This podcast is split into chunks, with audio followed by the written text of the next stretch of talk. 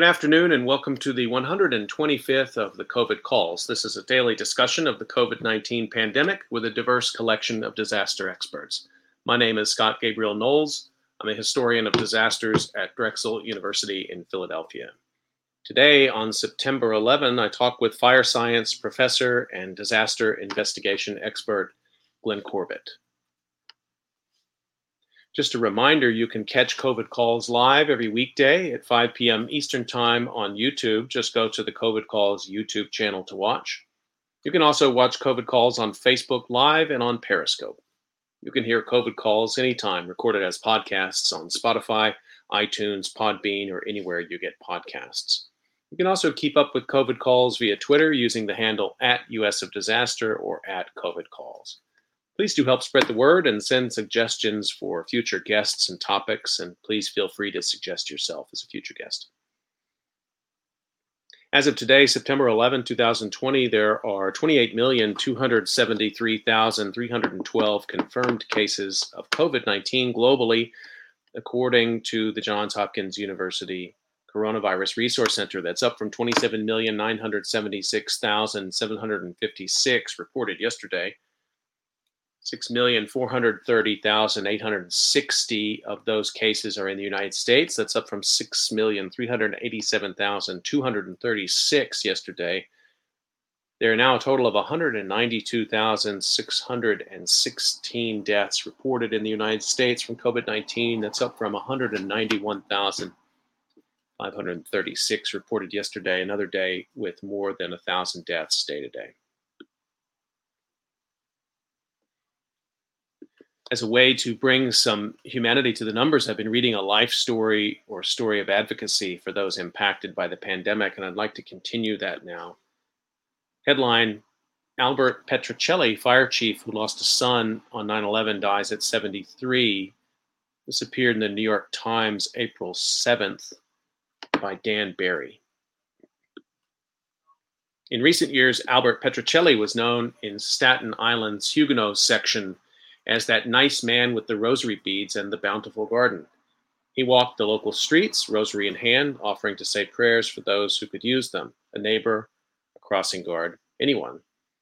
But Mr. Petrocelli, who died at 73 of the novel coronavirus on April 1st, was more than a retiree with beads and time on his hands. He served in Vietnam. He served as a New York Fire Department battalion chief.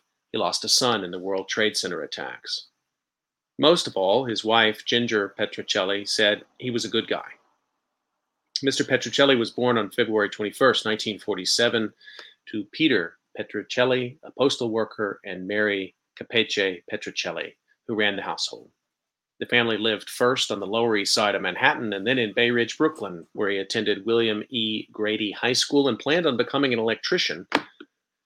When he was still in high school, Albert met an Irish American girl, Ginger Walsh, at a sweet shop in Bay Ridge, and they began to date. After high school and with the Army about to send him overseas, they married in a hurry on March 18, 1967, the day between the Irish centric St. Patrick's Day and the Italian centric St. Joseph's Day.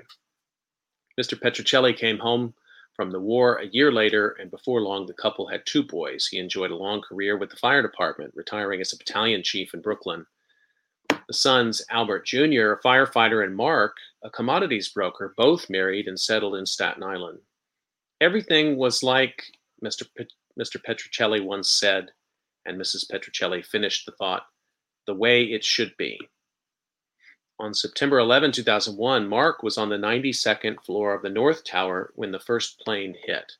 His father and older brother rushed to lower Manhattan, determined to find him, but his father's can do attitude forged by war and fire, could not overcome what they found and could not find. Mr. Petrocelli was 28. Things were not as they should have been, but the Petrocellis endured. They set up a memorial in their yard. They doted on their two granddaughters, Emily and Lily. They celebrated their 50th anniversary in style. They also managed to have a brief moment with Pope Francis during the pontiff's New York visit in 2015 while attending a ceremony at the National September 11 Memorial and Museum, Mr. Petrocelli held out his firefighter's hat, which contained some rosaries and prayer cards, and asked the Pope to bless them in Mark's memory. The Pope smiled and blessed everything he had, Mrs. Petrocelli recalled. Mr. Petrocelli walked nearly every morning to 7:30 Mass at St. Joseph by the Sea High School. He walked everywhere, in fact, holding his rosary beads of green Connemara marble, that is, when he wasn't nurturing his garden's fruits and vegetables, which he would often give away. Sometimes he gave away the entire plant. He began to feel uncharacteristically fatigued in mid March, declined over the next two weeks, and died at Staten Island Hospital's South Campus. In addition to his wife and son, Mr. Petrocelli is survived by two granddaughters. When Mark was killed, I was devastated, Mrs. Petrocelli said, voice breaking, but I had Albie. We did it together. A week after his death, his wife was continuing to receive messages from the many people her husband had touched. I have his strawberry plants, they say. I have his fig trees.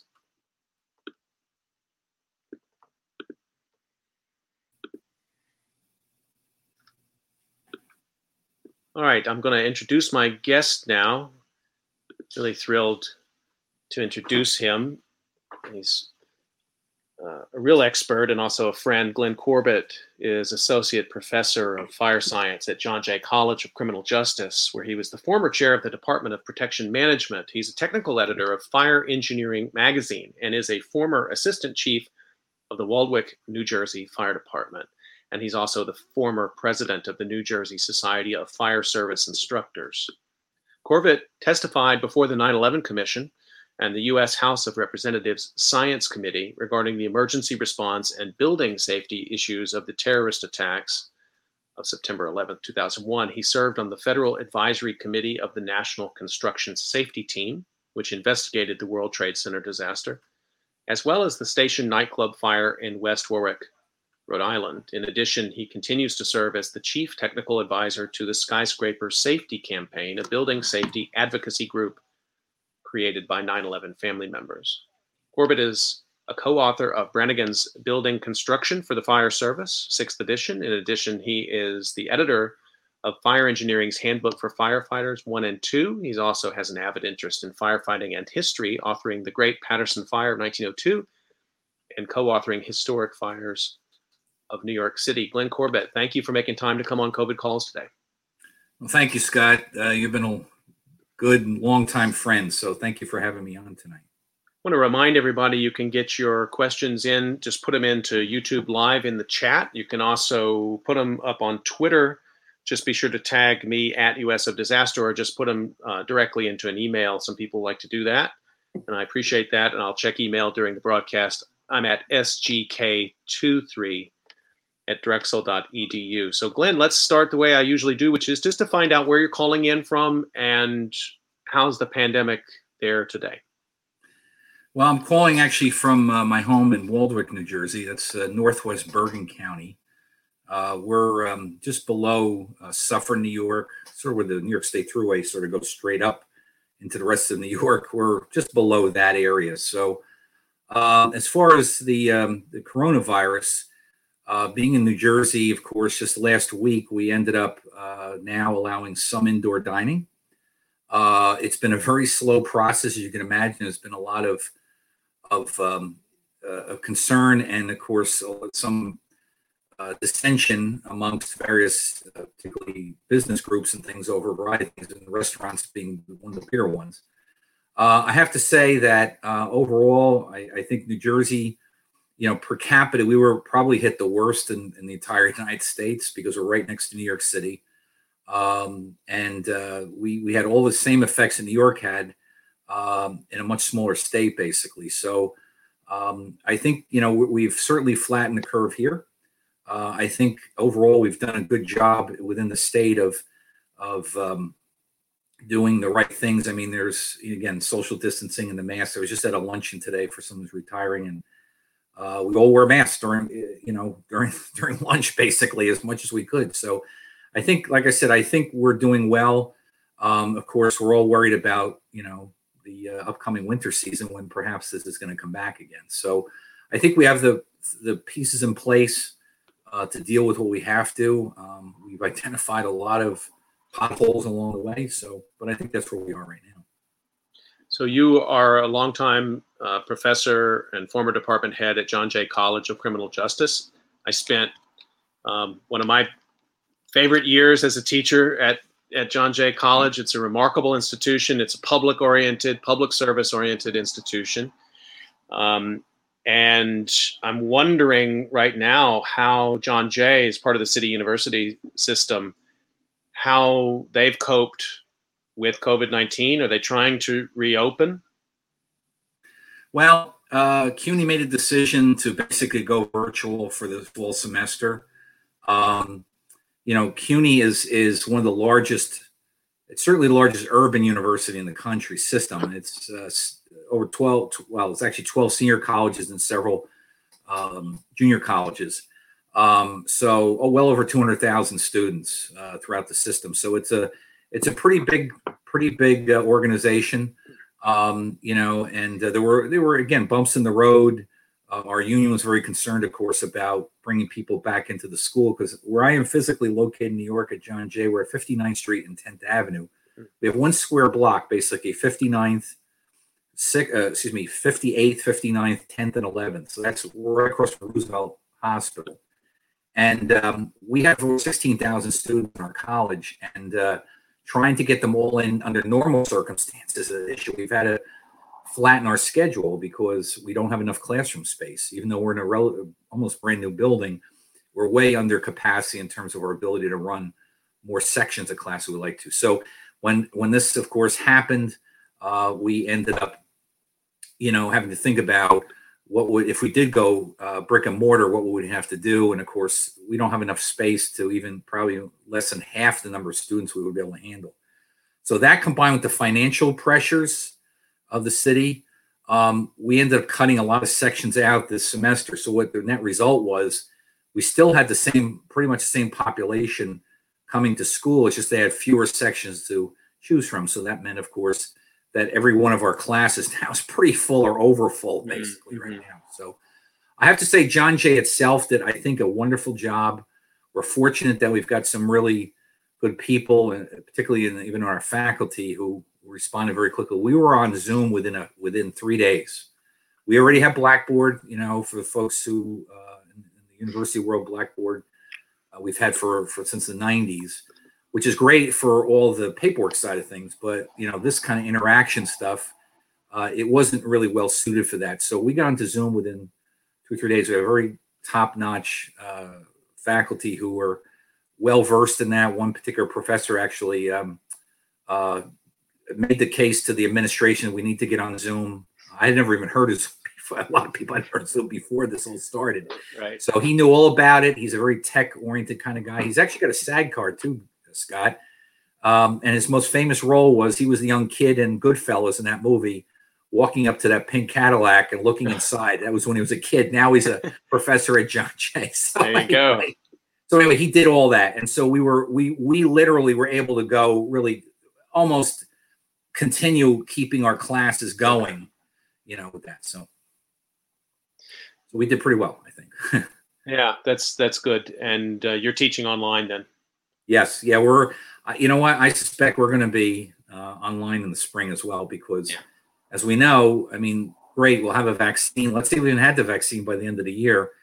You know, we're talking 350 million people, and today they were saying it's probably going to be a double dose. So, you know, that's uh, 700 million doses we're going to have to come up with pretty quickly, and everybody's going to be wanting them. So I, I, cannot see us going back. But again, it's it's really not my mm. choice. Uh, I would right. personally, I would rather you know do this. I mean listen i think we all can agree that this is a wonderful technology we have now to do this. Can you imagine if this happened 20 years ago where we would be? We'd have to shut this college down. I mean I there's no way that this would have worked. So thank god for this technology. On the other hand it is it is what it is. And people you know sometimes i got students who really can't stand it but it's just it's the only way we can we can deal with this right now. So you know we made right. we made you know we made it, made it work basically Right, and I think you know to what you were saying earlier about the the experience that New Jersey and New York have had is as bad of an April as can be imagined.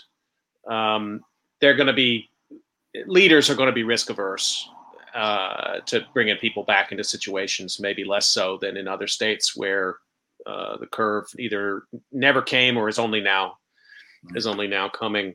Um, you know, Glenn, you know more than anybody I'm aware of about how disaster investigations work and how governments function in disaster. And so I want to I want to sort of give you kind of a broad question here about this pandemic. Um, what what has gone wrong?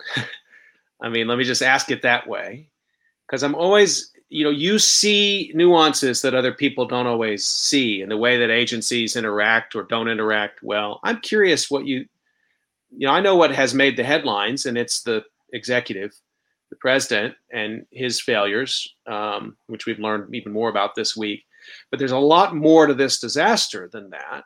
And so i'm curious sort of your take also realizing we're are we even halfway through this? I don't i don't know um, we're in the middle of something here. But where what is your mind on the failures as of now?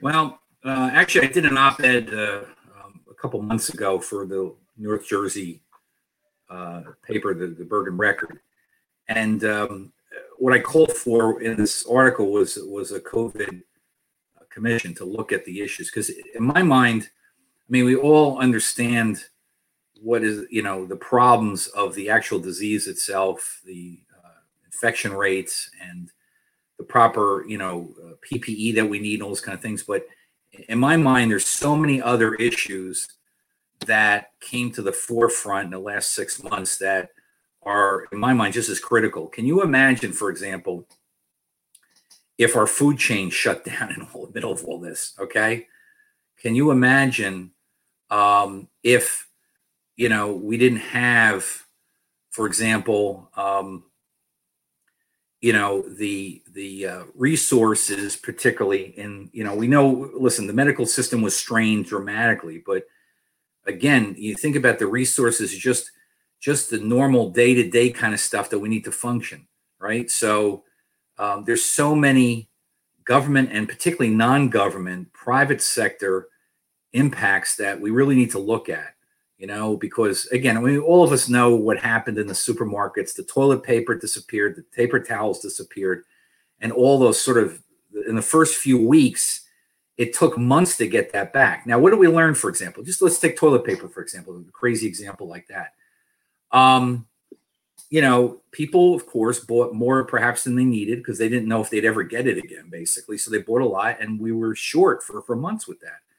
Well, some we've done some initial research and we find out, for example, that this is not a situation where we can tell the toilet paper manufacturers to turn the switch up and make more. There's a physical limitation on what they can do. And here's an odd one. When we talk about toilet paper, there's really two different industries. There is the stuff that you and I buy in the supermarket, the small rolls. Then there's a whole nother toilet paper industry that supplies all the industrial, commercial kind of business the toilet papers for the airports and the bigger buildings and stuff. Those rolls are gigantic. Those two things do not mix. They cannot switch from one to the other. Mm-hmm. So we learned that, of course. And of course, the big one a lot of us know is the the PPE issue.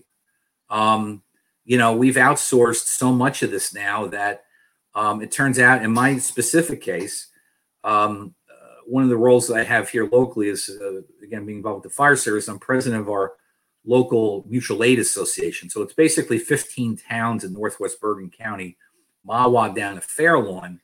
All the fire departments and rescue companies are in there. Our association has been around for 60 years and we work together to try to improve responses, training. I mean, we do all those kind of things. Well, it turns out that at the end of the day, here in Bergen County, that um, there were, of course, shortages of PPE. And it was one of these deals was a friend to a friend. We ended up actually, our nonprofit association ended up contracting with a local phlebotomy company in Ramsey to actually access PPE because they had a factory in China. Okay. Mm. So we were able to access it for our fire departments. We weren't getting it from state. We weren't getting it from the county. We got it ourselves basically. Mm-hmm. And I think we, at the end of the day, we spent, um, which we each town basically paid us back, but we ended up spending about sixty thousand dollars in in KN95 masks. Wow. That shouldn't happen. I mean, that's the point is that that the PP everybody talks about PPE, and that's certainly one of the biggest issues we've had. But I guess what I was saying earlier is that every other thing that we think about, what we do, we've really got to look at that. We I, really we need a much broader sort of approach, just beyond the disease itself, but to look at all the tentacles that are tied to that to that issue. Because again, as I said before, if it was food or our water supply or whatever else, if anything else shut down in the midst of this, we'd really be up the creek. Um, it's bad enough as it was, but it could have been a lot worse. You know, I mean, we can't let our guard down on a lot of these things because because again, we're so we, we're so used to a normal process. So we go to the store or we pay our bill for this utility or we do this or that. Um, we don't think about what would happen if that thing was just stopped. You know, I tell my students that I said, you know, you know, we know how much water, for example, water supply is important for firefighting, right? But I tell you right now, if we shut this New York City's water supply off, the city would literally dry on the vine. Basically, the, the city would empty out very quickly because water is so essential to a lot of things we do. I said the one that people forget about is the sewage systems. If we don't have a sewage system in a major city, we got a big problem. So there were impacts in so many areas that I think we need to be, we got to pay a lot of attention at. We certainly want to pay attention to the disease. How did it spread? How did all these, what were the missed points along the way? We certainly have to do that, but we can't forget about all the other things that are tied to it that we really should be studying. So, you know, it's it's That's, it's important. It's important. Right. It's it, it, This ties into the discussion I had yesterday with Andy Horowitz and Jacob Remes, and and it's not to downplay the the important, you know, the core of it, the virus and the transmission of the virus and the, what happens in hospitals. But what you're really talking about this disaster, we're talking about society. We're talking about who's vulnerable in society, who has access to resources and who doesn't. And then we're talking about systems. And we're talking about systems which are operating under stress. And so, with that in mind, I mean, if if your governor, or let's say the governor of Texas uh, or Florida, somewhere called you up tomorrow and said, you know, Glenn, I heard you on COVID calls and uh, need to know what can we do now. I mean, what kind of advice would you give in the midst of this pandemic for elected officials, policymakers uh, I mean, we hear a lot about the need for universal testing. Of course, the PPE need is still there. What else is on your mind? Because we're going to be going into the fall. It's going to be a while before there's a vaccine. Right. So, in my mind, I, I would be, um, you know, calling up the leaders or associations for all these related issues. Again, like I said, food before. And it's not even just the food stores, but the food purveyors, the food processors you know, I would be calling up all these groups to say, how are we prepared for the winter here? Are you guys in a in a in a, in a sense in in a good place in terms of being able to continue to operate? Meaning, remember, we all heard about the pork plants that shut down because so many workers were sick. I mean, are they now in a much better position? How about the refineries? You know, we rely on we you know we want to be green, but we still rely on oil. You know, and I don't. I, I imagine most people know that we have the bare number of, of refineries in this country. We don't build, we, we're not building any new refineries anymore. Okay. The existing ones are out there. And so we know, even like in California, when one of those goes down for whatever reason, an explosion, a fire, just normal maintenance, prices start to go up.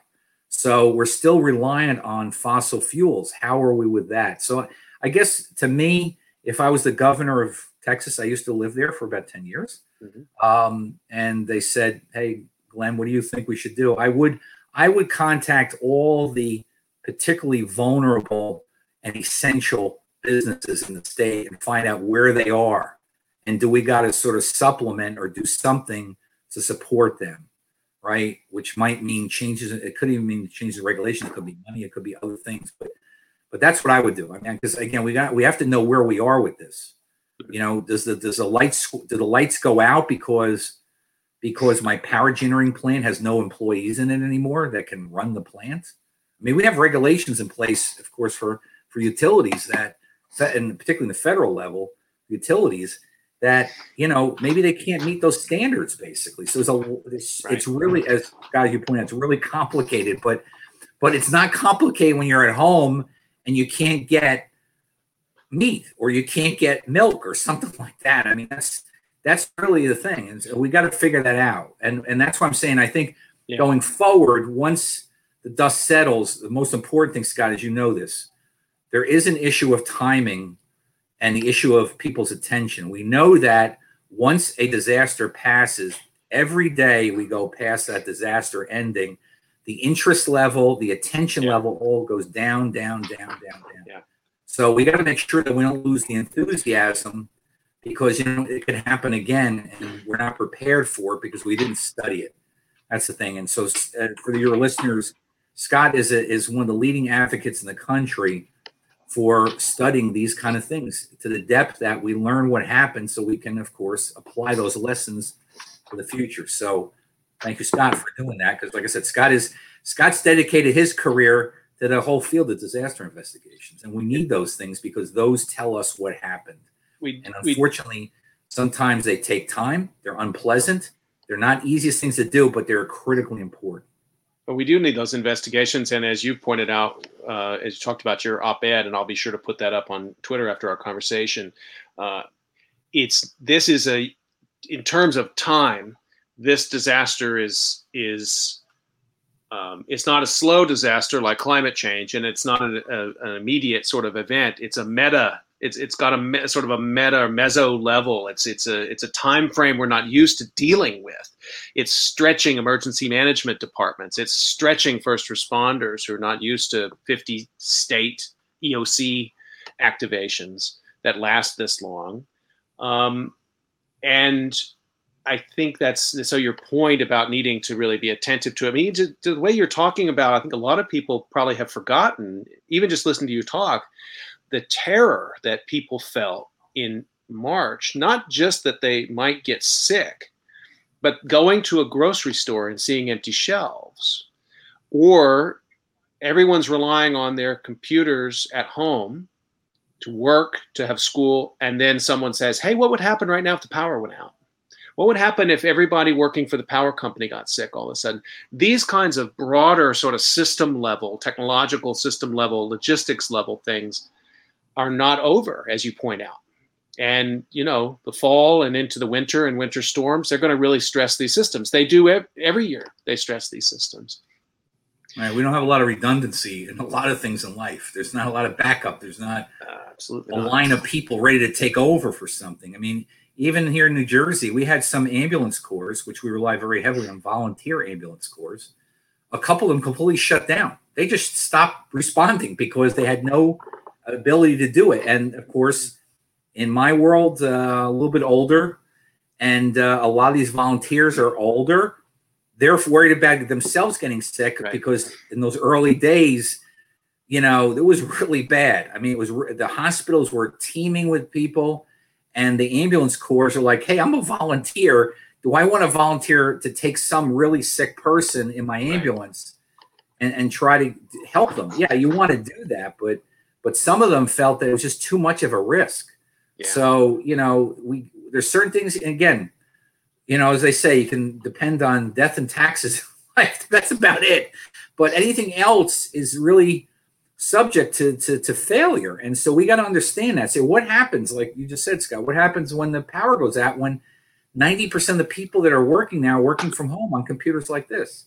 You know, what do you do with something like that? You know, so um, right. it's it's something that we need to understand where those those critical, really critical elements are that we don't lose that one more failure, one more domino sort of takes everything out with it. I mean, we can't, this could have happened. And I don't, I, of course, I don't want to really be, uh, you know, the, the, the, the purveyor of death and doom, but we are still, don't forget, we're still vulnerable to terrorism attacks. Okay. And if a terrorist is thinking about things, when's the best time to do an attack? It's during when you're most vulnerable, basically. So we have to, we still have to be vigilant about that stuff too. I mean, so we can't, we're very focused on, of course, with COVID and, and our lives that have been changed with that, but we can't forget all those, we'll call them, uh, you know, I don't say even normal, it's not normal, but regular kind of things we worry about in life before COVID, those are still there, you know, and how well are we protected? Or we have enough resources to deal with them?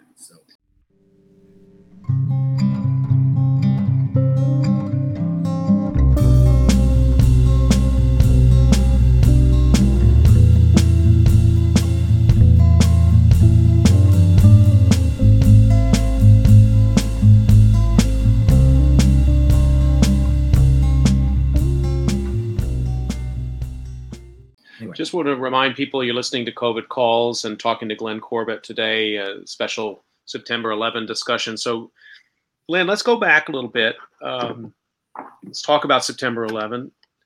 And one of the interesting things I've noticed in the midst of this pandemic is people, and I think this is appropriate, but people are very careful, um, usually, to honor the fear, concern, and the deaths that are happening right now because of this event.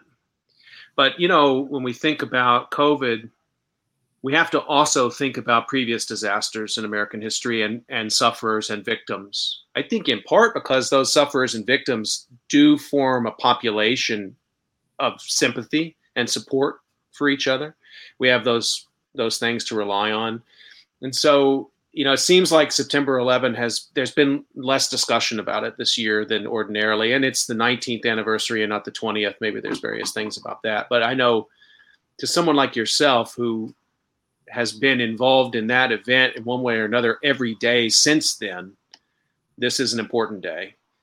And I wonder if you might just tell us a little bit about your experience on September 11, and then we'll talk a little bit about kind of your engagement uh, with understanding what happened on that day.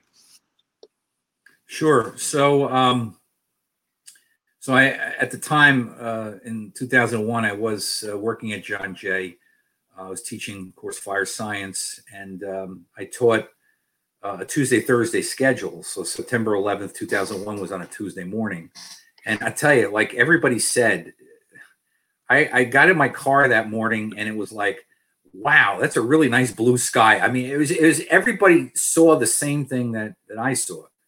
And that's why it keeps getting mentioned all the times. It was just that kind of morning. It was, it was relatively warm out. It was a beautiful, absolutely beautiful day.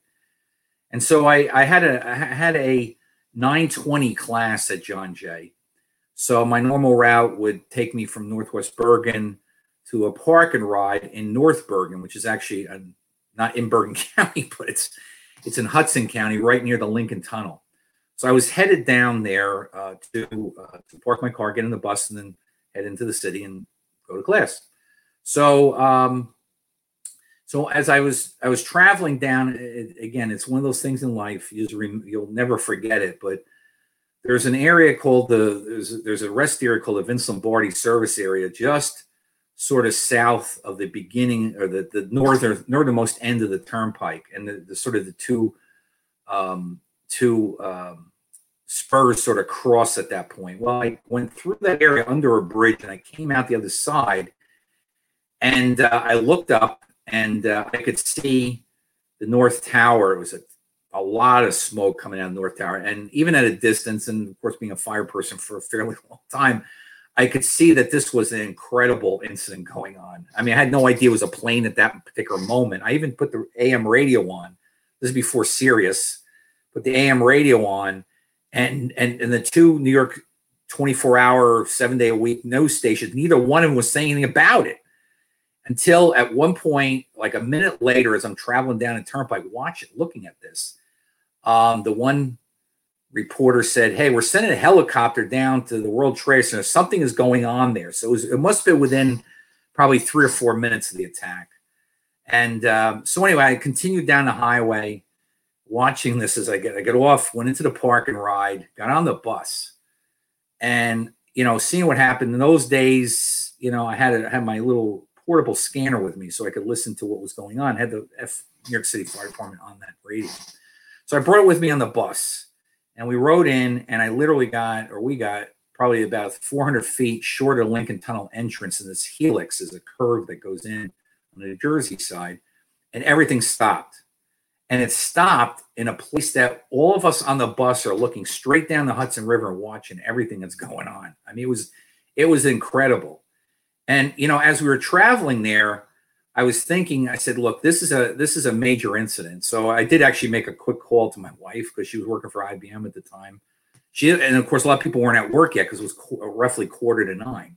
So she wasn't there yet. And I left a message at Fire Engineering Magazine, where I'm the technical editor, for the editor who's coming in. I said, look, you probably got to come over here because this is this is an incredible incident. So anyway, um, the bus again stops and we're just watching this, and I'm listening on the radio, and it's you know it's just it's unbelievable what I'm, what we're seeing here.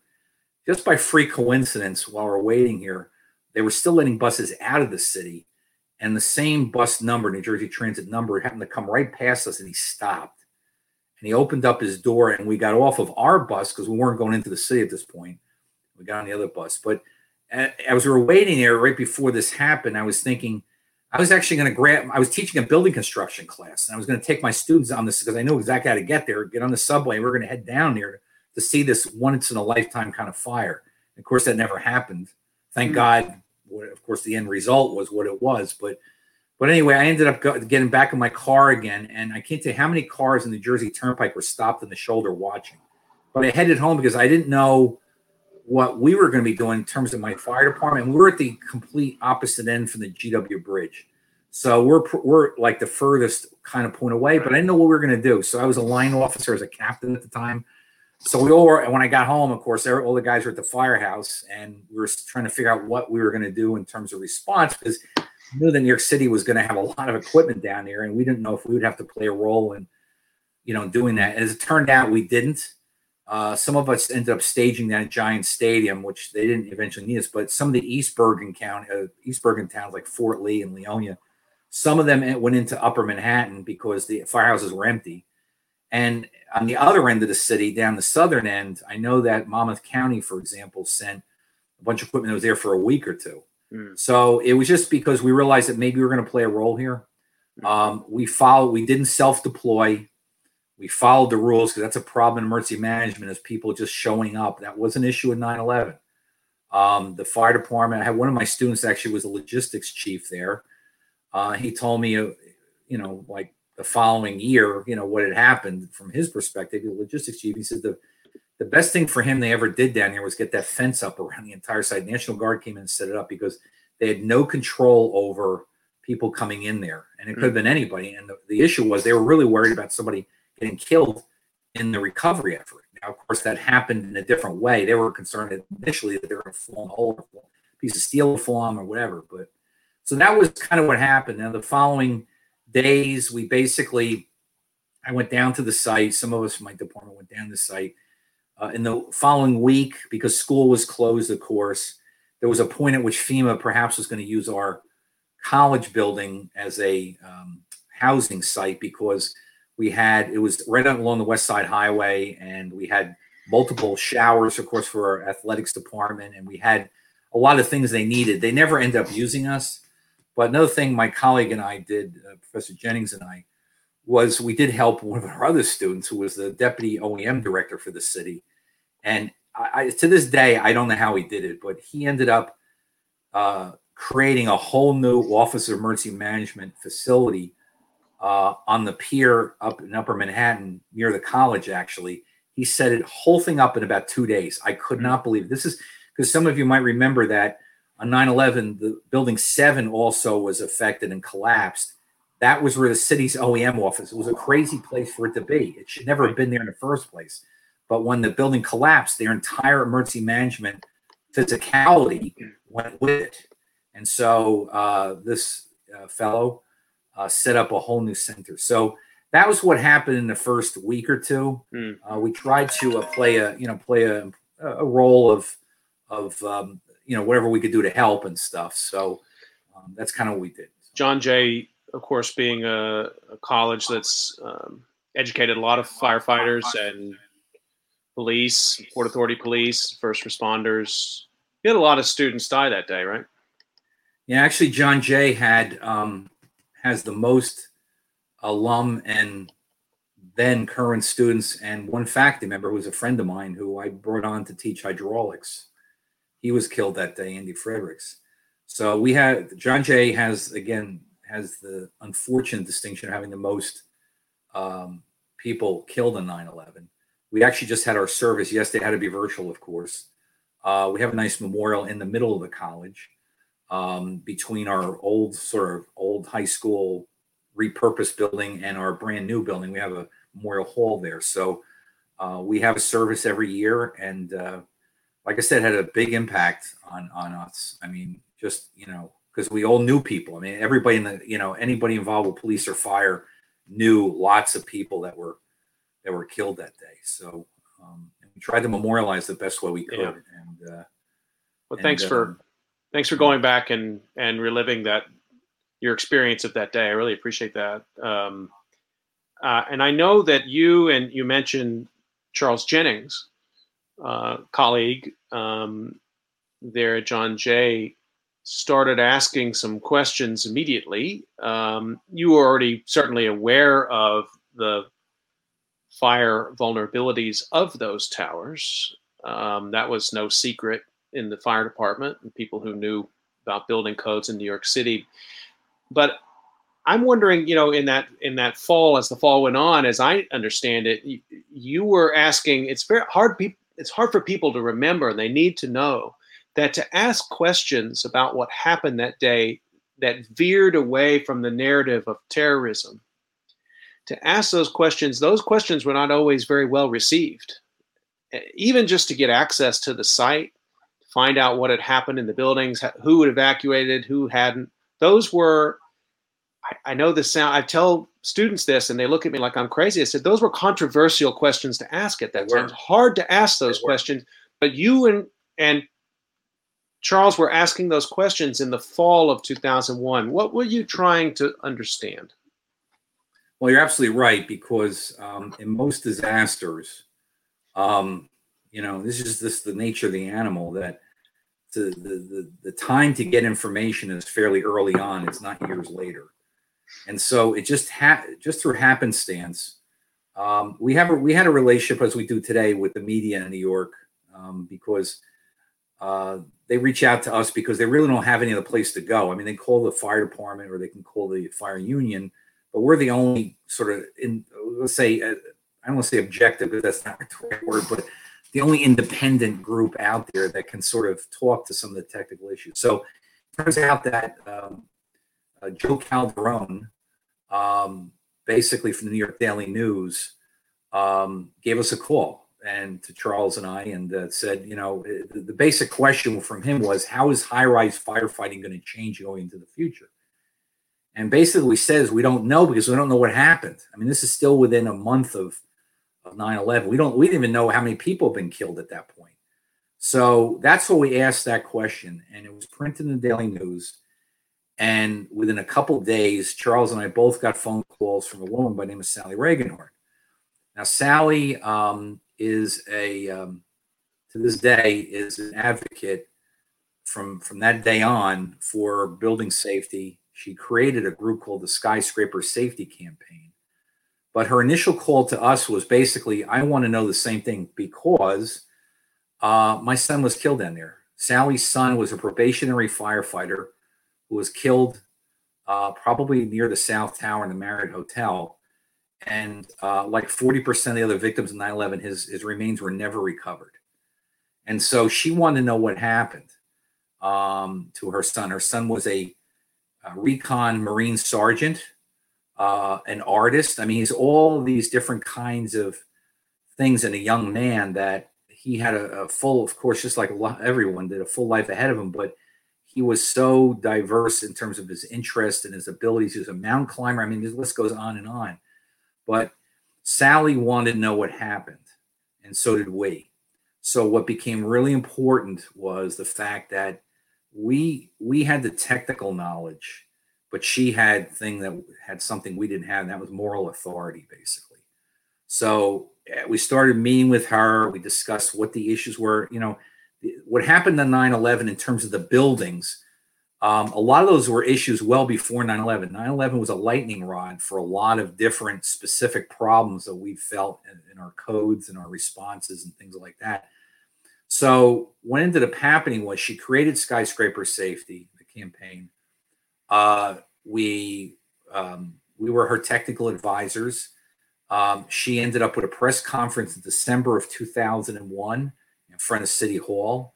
It was an incredibly nasty, rainy day, and uh, but the end result was that there was growing interest in what happened there. And by December, so as I told you before, or you you actually you pointed out, I don't know if I mentioned that there is an element of Monday morning quarterbacking here, okay? Because you walk a very fine line by asking for an inquiry where you just had 3,000 people killed, 343 firefighters and one fire patrolman killed that day.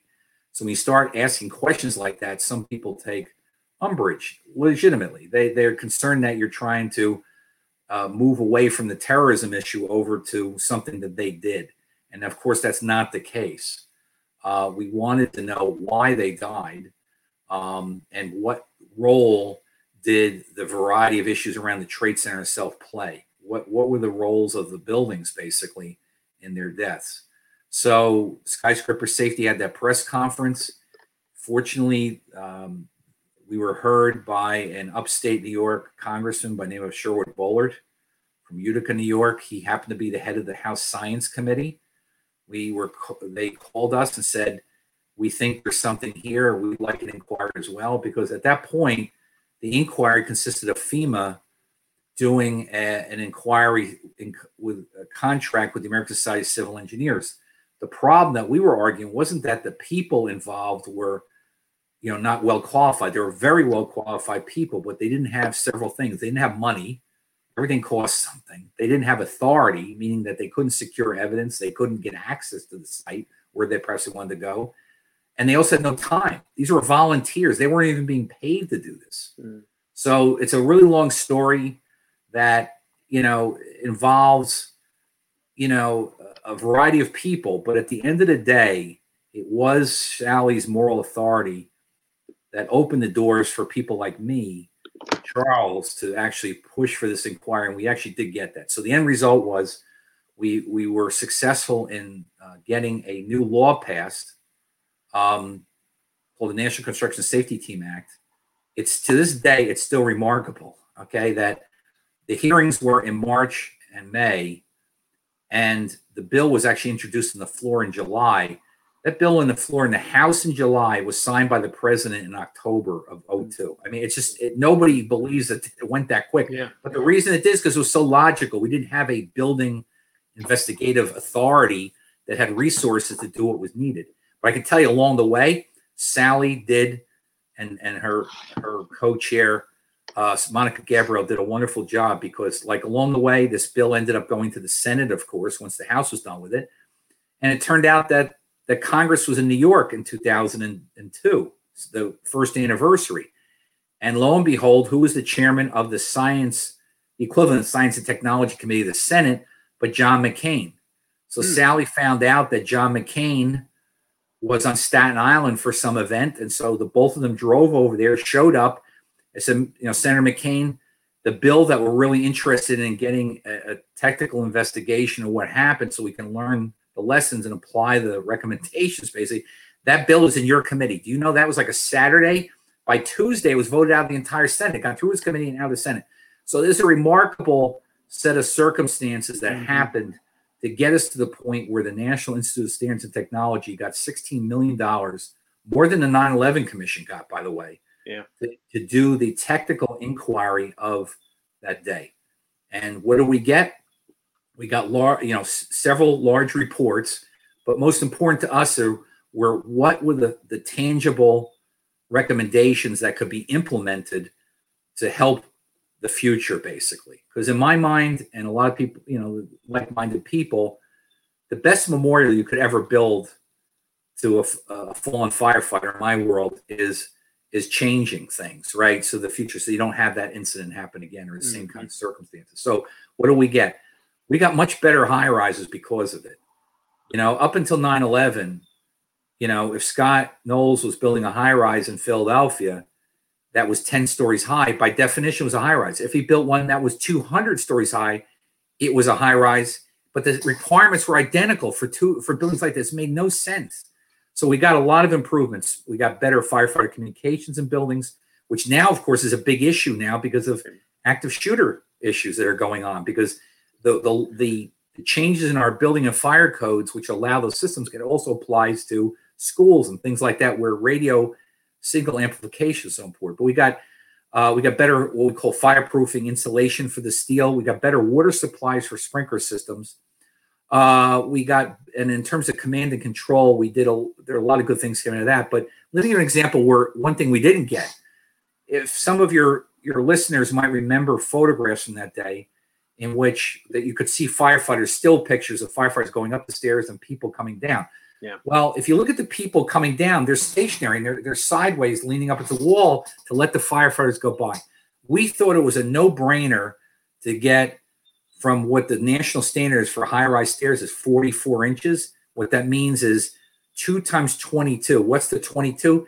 That's the average width of a shoulder of a World War One era person, 22 inches. Okay, that's how far back in time that goes. So two 22s, two people can theoretically go up and down. Nobody's a 22 inch shoulder width anymore. Okay, people are bigger. Right. And so the 44 has been around for a million years and we wanted to change. You know, you cannot imagine the pushback Mm. we got from all sides, the private sector particularly, but we also got pushback from GSA, the Government Services Administration, the, the agency that owns federal buildings. They fought us on it too. It's like, all we're asking is go from 44 to 56. Mm. They could tell you exactly how much less rentable space they would get for that additional 12 inches. So that's one thing that we sort of got a little bit out of, but Hmm. it's one that was really never fixed. So, but the bottom line was this we put in place a structure for future building disasters. And this now is done um, West Warwick, Rhode Island nightclub fire investigation. They've done Joplin, Missouri for the tornado several years ago. And now I believe they're still working on uh, Maria, Hurricane Maria, and some of the issues in Puerto Rico. So it's a good first start to get sort of the technical um, information out of these disasters that we can actually turn them around and put them into better regulations or better protocols too. I didn't really get into that, but Yeah. you know, New York City Fire Department will never ever send every fire rescue unit. They have five of them in the city. Those are the elite units. They'll never send every one of them to a major incident ever again. They will never put their command post in the building that's involved ever again. There's several things that theoretically won't ever happen again because of these inquiries. That's um, you know those reforms that you mentioned is also I mean it's a laundry list of all of the vulnerabilities that the twin towers had, and as you said, not every one of them was addressed, but the importance of that of that study and the way you tell the story there that that without Sally Regenhard's effort and the marshaling of her moral authority as mother whose son had died, uh, None of this would have happened. none of it would have happened. We tend, yeah, we tend to think, well, it's just logical. Won't we want to try to figure out what happened in the disaster? And I and I just want to underline that for our discussion because people should not assume that just because we should know what's happening with COVID nineteen that we will. I mean, I think that the lesson I draw from what you're talking about is that we have to always be vigilant in in these disasters. That the process of investigation is we might not like this, but it is ultimate. It's a human one, and therefore it's a political one. And political pressure will have to be applied because there are strong interests that would rather just forget and move on for a variety of complicated reasons. Uh, and that was certainly true, as you said, with September 11. The towers from the Port Authority to the GSA and many other entrenched interests who would like to say, well, that was a one off thing. We can't use that as a basis to plan the future. And as you've just pointed out, well, actually, the lessons learned there not only have affected high rises in the United States, I mean, it's affected high rise construction in other parts of the world as well. Glenn, let me, um, since we've been talking about Sally and, and the efforts of skyscraper safety, you were also engaged in discussions about the memorial and continue to be, if I understand, I think you are. Um, it's a difficult topic, but I, I want to sort of get into it a little bit. What's what should the memorial have been? What are some of your concerns about the memorial? I'm talking about in New York now, um, the memorial that we have. Right. So, um, again, working with Sally, uh, you know, of course, as as the recovery efforts ended uh, nine months later, you know, there's all the big questions about what are we going to do with Ground Zero at this point. Everyone knew there would be a memorial. The question was what it would look like. There was this series of of town we call them town hall meetings called listening to the city, which Sally participated in as a family member and people were asked questions about what it should look like and what have you. But at the end of the day, um, the memorial, I think that a lot of people wanted is not what we ended up with. I mean, and I'll come out and I'll just say it myself. I, I'm not a family member. I, am not. I mean, I, I had lots of friends that were killed that day, but I'm not a family member directly. Um, and so a lot, but again, talking a lot of family members, I think a lot of people assume that, you know, it would be dedicated to the victims of that day. A museum was really never part of it in the early days. I mean, in terms of detailed discussions. And to make a really long story short, I think even a lot of your listeners might remember there was a section of uh, of I think it was a I think it was a North Tower. There was a section of the exterior wall column set for like 10 stories high. And it was it, was in every photograph you see, you see this piece of it. Everybody, for example, thought they were going to preserve that. Okay. That would be part of some kind of memorial, like a Hiroshima type memorial where they actually leave the extant building, the pieces of it left behind, that that would be part of it. That was never, it never ended, up, of course, being part of it. What most people thought would be something, uh, you know, certainly wonderful, but nowhere near the amount of money that was eventually spent on close to a billion dollars was spent on that memorial. They, I think, in my mind, like I said, talked to a lot of family members, they wanted something that was very respectful, something that was was focused on the on the, the victims that day and they didn't get that. So I just wrote a recent op-ed because some of your listeners know about the issue of the reading of the names this year in the Tribute in Light. Um, you know, I wrote an op-ed uh, for the group, the other group that Sally's involved with. Uh, it's a parents and families group for firefighters and World Trade Center victims. Um, basically, the op-ed said that you know we had hoped for something much more respectful for the for the victims, and we ended up with two of these the largest waterfalls, man-made waterfalls ever made that really abstractly reflect the buildings. They don't reflect people. Even the names in the earliest of days, the names were never going to be above ground mm. because a lot of family members fought that tooth and nail to get the, at least the names put above ground. But that's today's Nyla Memorial is very much an urban park. It's not. It, it, there's no. It's not like if anyone's been to Oklahoma City. There's only two ways to get into that memorial on either side. This is not that way. It's wide open and you can expect when you have a wide open area what you're going to find inside of it. I mean, it's it's not in my mind. It's not a respectful place. It's not. There's no reverence there. Uh, a lot of people are taking selfies, and it's it's it's really a tourist destination more than anything else. And so we've been really, you know, we started off ironically, Scott, with Sally and I and and some other folks. We started off more about the safety issues because this is still a terrorist target. That site is still a big terrorist target and the original design, which had people going below grade for the memorial itself in the waterfalls, there was so many, in our minds, so many vulnerabilities that they did actually change that. Mm. But they never, what ended up happening was they ended up merging the memorial and the museum together in 2006 because of the financial. This is this is all, this, this was out of control financially. They merged the two together to save money, but what they did basically is take two distinct things and weave them together. I am mm. I am totally opposed, personally, totally opposed to matching museums and memorials together. They're two separate things. One is an education facility. One, in fact, is a remembrance facility. They're two different things, and they're in conflict. I think in this situation, Sally's son in the memorial hall where the photographs are, they're all I call mechanical because the photographs are about that big and they're stacked up to the 12 foot level in this room. His photograph is at the 12 foot level. You can't even see his face up there. Okay. If you want to know anything about him, okay, you got to go to a kiosk and start punching information. You don't even, so it's, it's crazy. And yet, the 19 hijackers, they're in the museum too. Okay. And their photographs and descriptions are at eye level. Okay. Where this doesn't make any sense, in, at least in my mind, of trying to memorialize somebody by putting the, the, the murderers in the same room, basically or the same area. So I, I just, you know, I just can't understand it. And of course, the big issue, Scott, that you know, is that the family members I mentioned earlier, that 40% of victims have never been been recovered. Um, Sally's son is one of those victims, and right. they were totally opposed to um, to putting the remains in the museum. That's where they are. Now they're not on display, but they're in the basement. They're the lowest level of the museum behind a blue wall, basically. And if Scott for your listeners, if anybody who's listening here, unless you're a family member, you got to pay $26 now to go in there to pay your respects. Okay. Uh, we thought the, the human remains should have been above ground, something like the Tomb of the Unknown Soldier, something like that, which would not only be accessible, would probably bring a lot more respect to the above ground memorial as it stands right now.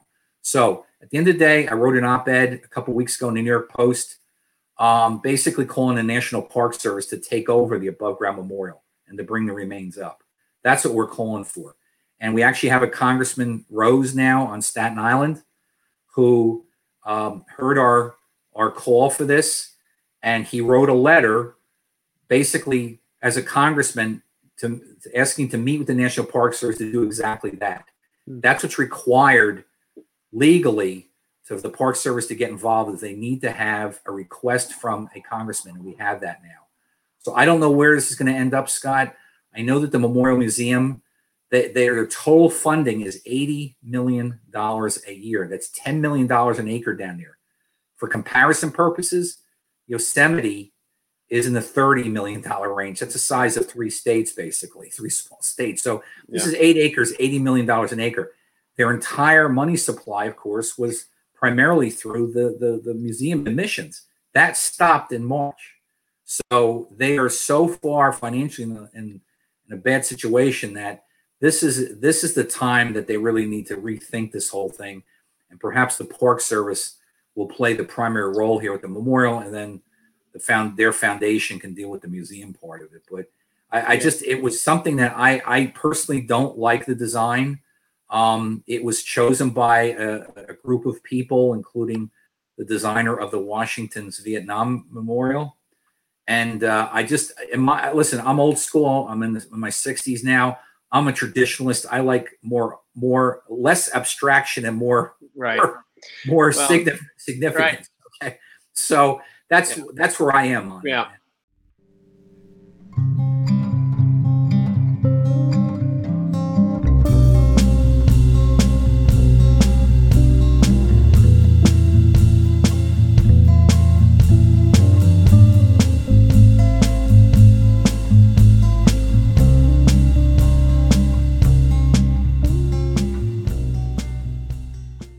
Well, I, I, I, appreciate you going into that into that detail because once again, there are meaningful lessons to be learned there.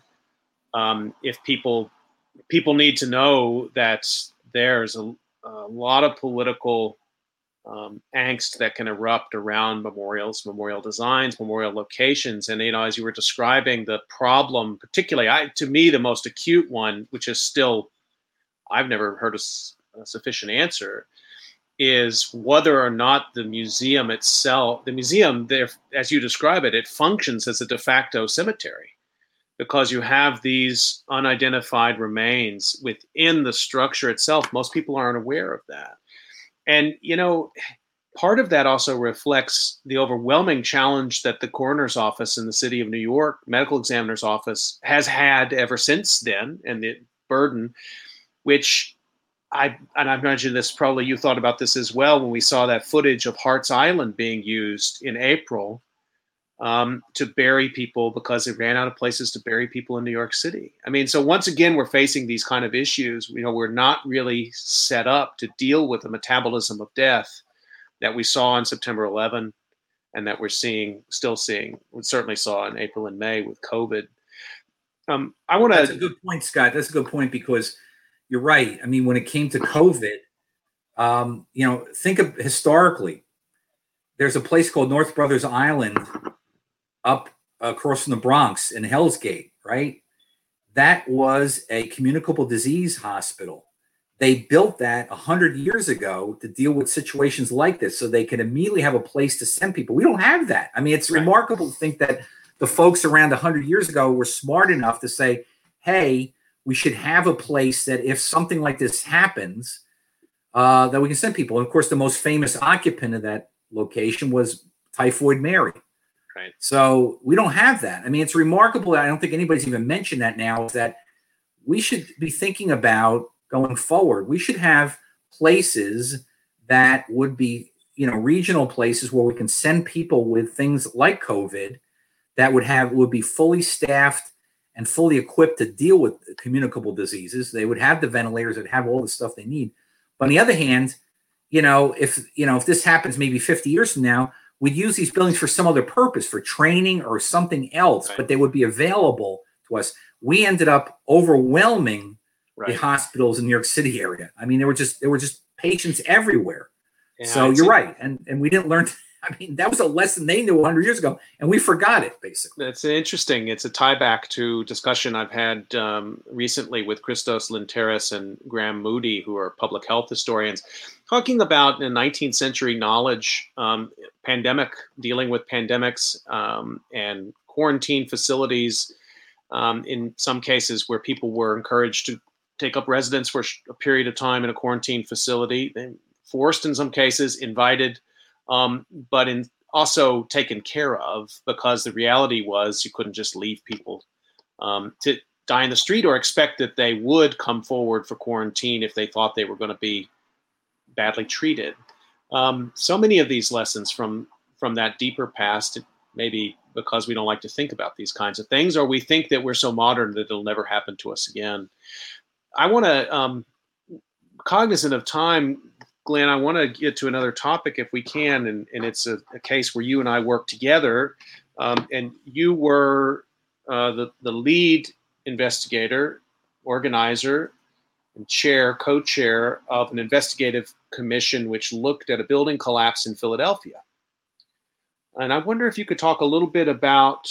Um, so that's now you go from being an advocate for skyscraper safety to actually being in charge of an investigation um, a little uncanny to find yourself on that side um, of the table, I suppose. Can you say a little bit about what that was like and what the outcome of that investigation was? Right, right. Thanks, Scott. So to set the stage, um, uh, this is an incident which uh, occurred um, several years ago in Philadelphia on Market Street. Basically, it was a situation where a series of buildings were being demolished to make way. I would assume for I think it was the plan was to have high rises put up. They were old, uh, we call ordinary construction buildings, basically brick with wooden frame type buildings. There was a whole a whole block full of them. And the situation was such that at the very end of the block at 22nd Street, there was a one story. These the other ones were all three, four story buildings. There was a one story building at the end of the block at 22nd Street, which housed a uh, Salvation Army thrift store. And um, basically, what happened was, of course, uh, for those who are familiar with it, was that as the building demolition was proceeding adjacent to this thrift store, um, the operator of a piece of heavy equipment knocked over a freestanding wall, which effectively fell onto the um, store and uh, killed several people, including uh, one, uh, two young women, one of which was the daughter of the city treasurer of the city of Philadelphia. And so, um, what ended up happening, of course, was there was a lot of, of course, scrutiny of how did this happen and what, what, what, you know, why did this take place and things like that. Um, but what the most important thing was, was that um, that a phone call was made to a guy by the name of Scott Knowles. Okay. And Scott actually received a phone call of the city treasurer, the woman who lost her daughter. And she called up Scott and said, Scott, I see that you do, you write about disasters and disaster investigations. What do you think we should do? So that led to a phone call with the three of us. Um, and the woman's name is Nancy Winkler. The three of us had a phone call. And basically, uh, one of the recommendations to her was that um, there's more to this than just the collapse. There's a series of things going on in the city that allowed that to happen. We need to know a lot more about specifically the Department of License and Inspections. So she went because she she had the moral authority, like Sally did. She had the moral authority as as as a as a mother of a of a woman killed in a collapse, but also the city treasurer. She said to to Mayor Nutter, "I, I want a commission," and they did that. And uh, so, you know, for, for your listeners, Scott and I ended up on the commission. Um, and uh, we had, I think, initially about 20 some people on it. It sort of narrowed down to the end. We were about 16 months out, roughly, when we finished our report. We were down to probably about eight or 10 at that point. Um, but most importantly about it was this I think the, the important things in my mind about the commission were that the city gave us a pretty wide charge. Right? That the the executive order allowed us to look at things, not just the collapse. That's important, certainly important, but what is going on in that organization that allowed this to happen in the first place? That's that's a primary question. So they gave us a charge that was a wide net. And you know, I've been involved in commissions and things over the years and stuff. But one important thing I learned was when you put a new commission together, a group like this, you're bringing all sorts of people, some of which know each other, a lot that don't. Mm. That if you open it up for like, what are we going to do kind of thing, you know, it, it takes forever to get a plan of action. So the, I think the most important thing I ever did there was before we started, before the first meeting happened, I put a, um, a, a specific plan of action in place and, and on paper. And then the first day we met, I said, here's something I'd like to do. Can we can we agree on this? And they basically did. So we we went soup to nuts. I mean, we looked at the management of the organization. We looked at the other jobs that they have to do in terms of permitting. We got deep into the weeds of um, the responsibilities of, the inspectors and people like that. We looked at their salary levels. We looked at all sorts of things that that were in one way or not relevant to the operation of this of this the city agency. And uh, after about 16 months, we got um, we got a, a, report put together. Thank I mean I have to say a couple of bumps in the road here. Thank goodness the city did give us an office and they gave us a, a staff person to help us, but there really was no clerical help. And thank God um, we had some folks who were involved. Uh, uh, Peter Vaira was was was the executive director. I was the chairman of the commission. He was the executive director he brought in um, some other folks to help us, and those law offices helped us with the clerical side. I think that was really important. We had that. So anyway, at the end of the day, we wrote a, a, very lengthy report. Actually, Scott's chapter was he wrote the really the first chapter, sort of set the stage and what this Department of Lights Inspections was all about. How is it how was it created in 1950s? It was a good, as Scott pointed out, it was a good government initiative to try to avoid things like um, you know, bribery and all this other kind of stuff with involving in building inspection stuff. So they wanted to focus, they wanted to centralize it all one place. They could control it. The problem is by doing that, they made it worse in a different way. It was totally ineffective in a lot of cases. So, you know, the bribery is probably still issue still there, but the effectiveness was really compromised right. as time went on. So the point was, I think we came up with a really good report. Uh, they made a handful of changes. Um, I, there's a lot of significant ones they haven't made. But you know, Philadelphia, you would think that, for example, in the city of Philadelphia, um, one of the largest cities in the country, that they would have a structural engineer on their staff. When we were there, they had no structural engineers. They had no electrical engineers in their staff. They third-party inspections. They allowed private pr- private practice inspectors for electrical inspection. There's a lot of things that there's just so many things that we came across. We did, and one additional point is we spent a lot of time talking with people. We interviewed lots of employees and anyone else who was interested in talking to us. We set up a website, a phone number, a place they we could meet them if we needed to. They didn't want to do it where they were working. We tried to make it as easy as possible for anyone who was want to get involved that they could do that.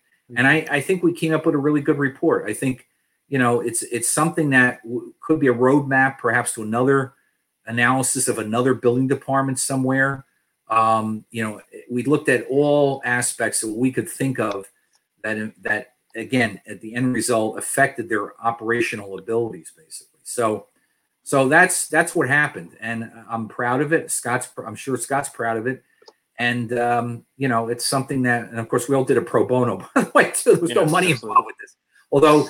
Scott knows I had f- about forty five hundred dollars worth of reimbursable travel expenses in my car from New Jersey, yeah, was, Philadelphia, New Jersey, Philadelphia for like 16 months. It was quite an so, undertaking. Anyway, it was yeah. it was an interesting thing, but I think it's yeah. a landmark report too because you know I my world outside the college is a lot of code stuff. That's where I spent 10 years in code enforcement in San Antonio and Austin. And uh, I still involve a lot with the regulatory side of things. And I don't know if anybody who's ever done this kind of study of any building part in America Right, so, right. like I said, I think we did a wonderful job, really. If I can pat our pat you and me on the back. well, I uh, yeah, absolutely. Uh, you've earned that for sure. And I another thing just to, that strikes me as you as you tell it, how crucial it was that you came into that investigation. First of all, that the mayor um, and yeah, I agree with you. I wish more of it of the findings uh, and the recommendations had been implemented, but that the mayor was willing to allow experts uh, to run this, and the city council, to its credit, did its own sort of set of hearings, and they had their own process, and there was a, there was a criminal process going. There were a lot of many th- different things happening simultaneously, but that the mayor did bring you in and I think again, it's just a crucial thing to know that this combination of a technical expert, you, with the moral authority of Jay Bryan and Nancy Winkler, who were mourning their daughter Anne Bryan, they it was that was a powerful combination, and I think once again, it's it's relevant to where we find ourselves right now, and that's and we're almost up on on time, but I think the good place to close out, you know, uh, maybe in this discussion, people. Uh, there's no point in trying to hide the fact that you and I respect each other's work and work together. And we co-authored an opinion piece, which is uh, out in Issues in Science and Technology, in which we lay out what we see as some ideas for how a COVID, not just a COVID 19 investigation should work, but that the federal government in the United States needs a more robust investigative body, which we call for in the in that op-ed. And I, and I encourage people to look at it and, and support it if they feel like they can. Um, and I wonder if you wouldn't mind saying a little bit to you what are some of the critical things that an investigative board like that should be able to do, Glenn. Well, you know, one of the one of the larger issues I think here is that we, you know, I guess the public thinks that there's these investigative authorities to look at a variety of things. I mean, everybody's familiar with the NTSB, but the NTSB is basically looking, of course, they're big issue is, is aircraft accidents. They're in charge of pipelines and some other things as well, but and trains actually to a certain extent. but the problem is that a lot of these are siloed in such a way that they're they're just like a slice of of potential um, you know issues out there that need to be looked into.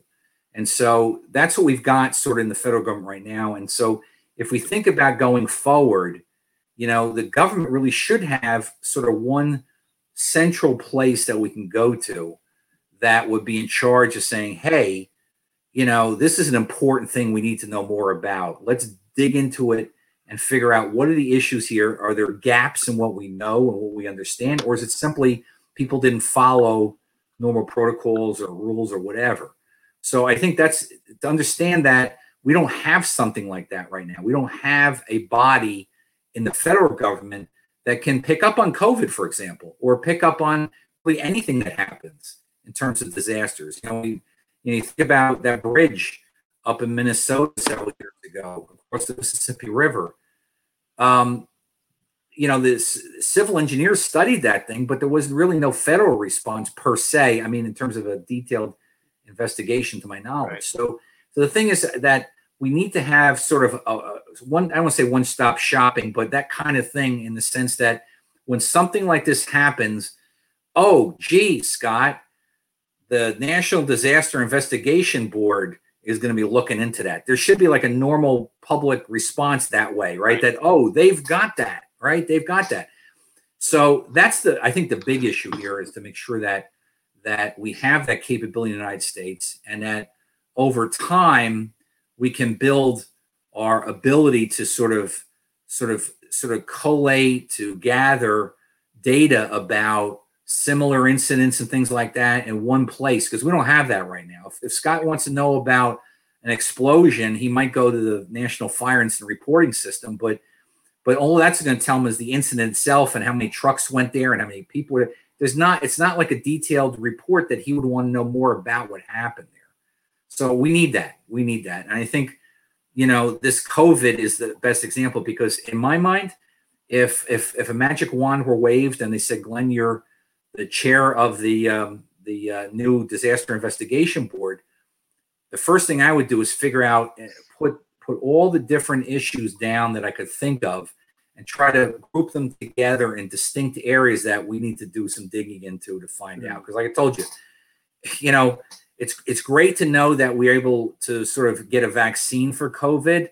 But again, if the as you point out before, if the power went off or our food chain stopped, that is worse than it could be a lot worse than COVID itself, right? And we need to know how vulnerable we are. We know about PPE. We know that all that went overseas. So we're trying to deal with that. But that's just one slice of all these different things. So I would populate it with people with subject matter expertise. I wouldn't have politicians on there. I'd have people who are historians and engineers and and uh, food purveyor experts and sure. logistic experts, utility absolutely. experts. I mean, I, there's a laundry list of people I'd like to yeah. have on this that I'd say, "Hey, what the heck happened at that pork plant?" So I'd have people that have general knowledge about that, and then they could set up their own inquiry into what was going on there, so we can learn from it. What what happened that we didn't have mechanisms in place to keep that pork plant running? So you know, I'm saying we need we need subject matter expertise more than we need political horsepower, I think, because at the end of the day, it's it's it's it's what the truth that comes out, the the facts that come out, the information that comes out. That's most important. That's most important. It's not like, gee, this group didn't do this or that group is bad or whatever. It's what physically happened. What can we do to change it? So that's that's the way I look at it. And unfortunately, one Scott, one last point. Yeah. I've been doing this a while now, and like I said, I'm also technical editor, one of my 1099s and technical editor of Fire Engineering magazine. We're a 145 year old journal. It's one of the oldest trade journals in the country. I can tell you that in the in the last 30 some odd years I've been involved with the magazine, that as time has gone on, it's gotten more and more difficult to get information, in our case about specific fires, because of all of this issue of litigation and shutting down basically clamming up at the city level to not put a report out. I mean, there's fires. You know how we converse in the fire service about a deadly fire? We do it verbally at conferences because the cities won't let the fire department write even a report about what the heck happened because all the liability issues and stuff. That's a major issue in the investigation field right now is that that the the the desire to protect a city or a government against litigation is to clam everybody up and not put anything out. And so that doesn't help anybody. You know, it doesn't help anybody learn what happened. So we what we do is we do clandestinely, we talk at conferences, hey, what happened at that particular fire? And we talk to the guys and gals that were there, and they tell us, you know, this is what happened. So it's all done informally, but it shouldn't be that way. This right. should be something that's readily accessible to the public. Is it is it bad? Is it bad to look at yes and bad in the sense that it's it's it's it's horrific in some cases it's it's it's it's you know very uh, mentally challenging it's all those kind of things but at the end of the day that's what's going to help us going forward we have to learn these lessons i teach a class on 25 most significant fires in america and one of the points i make is that when i go through my fires i go this is a lesson we learned 100 years ago and we repeated the same thing over again that's what happens when we don't have any kind of clearinghouse central place to do this kind of stuff. So that's a long answer to a short question. So.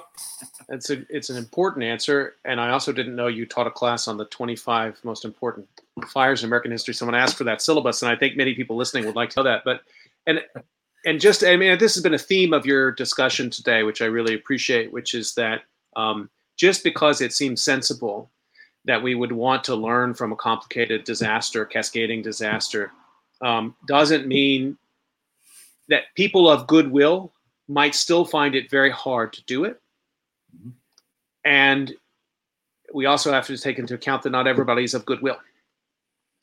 And, and we got to sort of put the put the Monday morning quarterbacking issue to the side. I could tell you, like I said, working with Sally particularly, I was the person who also, besides being the technical person, I was the person to walk, to essentially walk a fine line right? Of saying, okay, we can ask about this now, but we can't ask it like yesterday, right? Yeah. we had to watch as things evolved and when we could push certain issues because some of this stuff, I guarantee you, people were pretty upset with me and I guess with Sally as well, saying, "How dare you question these heroes of that day?" Okay, and and of course, you know, we were very careful about what we did because Sally, this is virgin territory for her. She had no idea. She never was in a fire service. She had no idea what the landscape was like. So we did this. We did this, and mm. it was always in the name of really memorializing the people that were killed that day to, to learn from what happened. Because I every time somebody would say something like to me, I go, "Look, I knew Ray Downey. You know, I knew Andy Fredericks. I go down the list of people that were particularly close to me. You know, and particularly with my work with fire engineering. And I said, I can guarantee you, both of those two guys, for example, neither one of them would ever said, Hey, Glenn, please don't look at what happened their day, ignore what happened and just move on. They would not have done that because they were in the same boat that I was in before 9 11. They were really into understanding what happened in a professional way. So, again, this is something that people, you know, we have to sort of come to grips with that, that it isn't a pleasant situation a lot of times to ask certain questions. But at the end of the day, if we're going to, we're going to move ourselves socially forward to better protecting ourselves against a variety of things, this is all we can do. We have to learn from this stuff because it's a, it's not only a mistake, it's a tragedy to the people that died to just ignore what happened. So reminding folks who've been listening to COVID calls, and you can catch COVID calls Monday through Friday at 5 p.m. Eastern Time. And uh, Glenn Corbett, thank you so much for making time on September 11th, this 19th anniversary of that day. Uh, and to Sally Regenhard, if you're listening, and to all of the other victim families, we're thinking about you. And thanks especially to Sally to all she's done in the name of skyscraper safety and for victims and sufferers of, of disaster, and Nancy Winkler and Jay Bryan as well. Glenn, and thanks, thank Scott. Scott. By the way, Scott, I have to thank you because you are you are the tip of the sword when it comes to these kind of things. Um, because what your work is really moving us forward here. Okay, and we all appreciate that. So thank you as well, and particularly for this program and stuff because this is a lot. I'm sure this is a lot of new stuff for a lot of people. They don't know a lot about it, which they normally would. So thank you. Well, we'll keep talking about it. We, we need a lot of solidarity and knowledge at this time for sure. Thanks again, Glenn. And we'll talk to you soon. And everybody out there, stay healthy. And we'll see you Monday, 5 o'clock.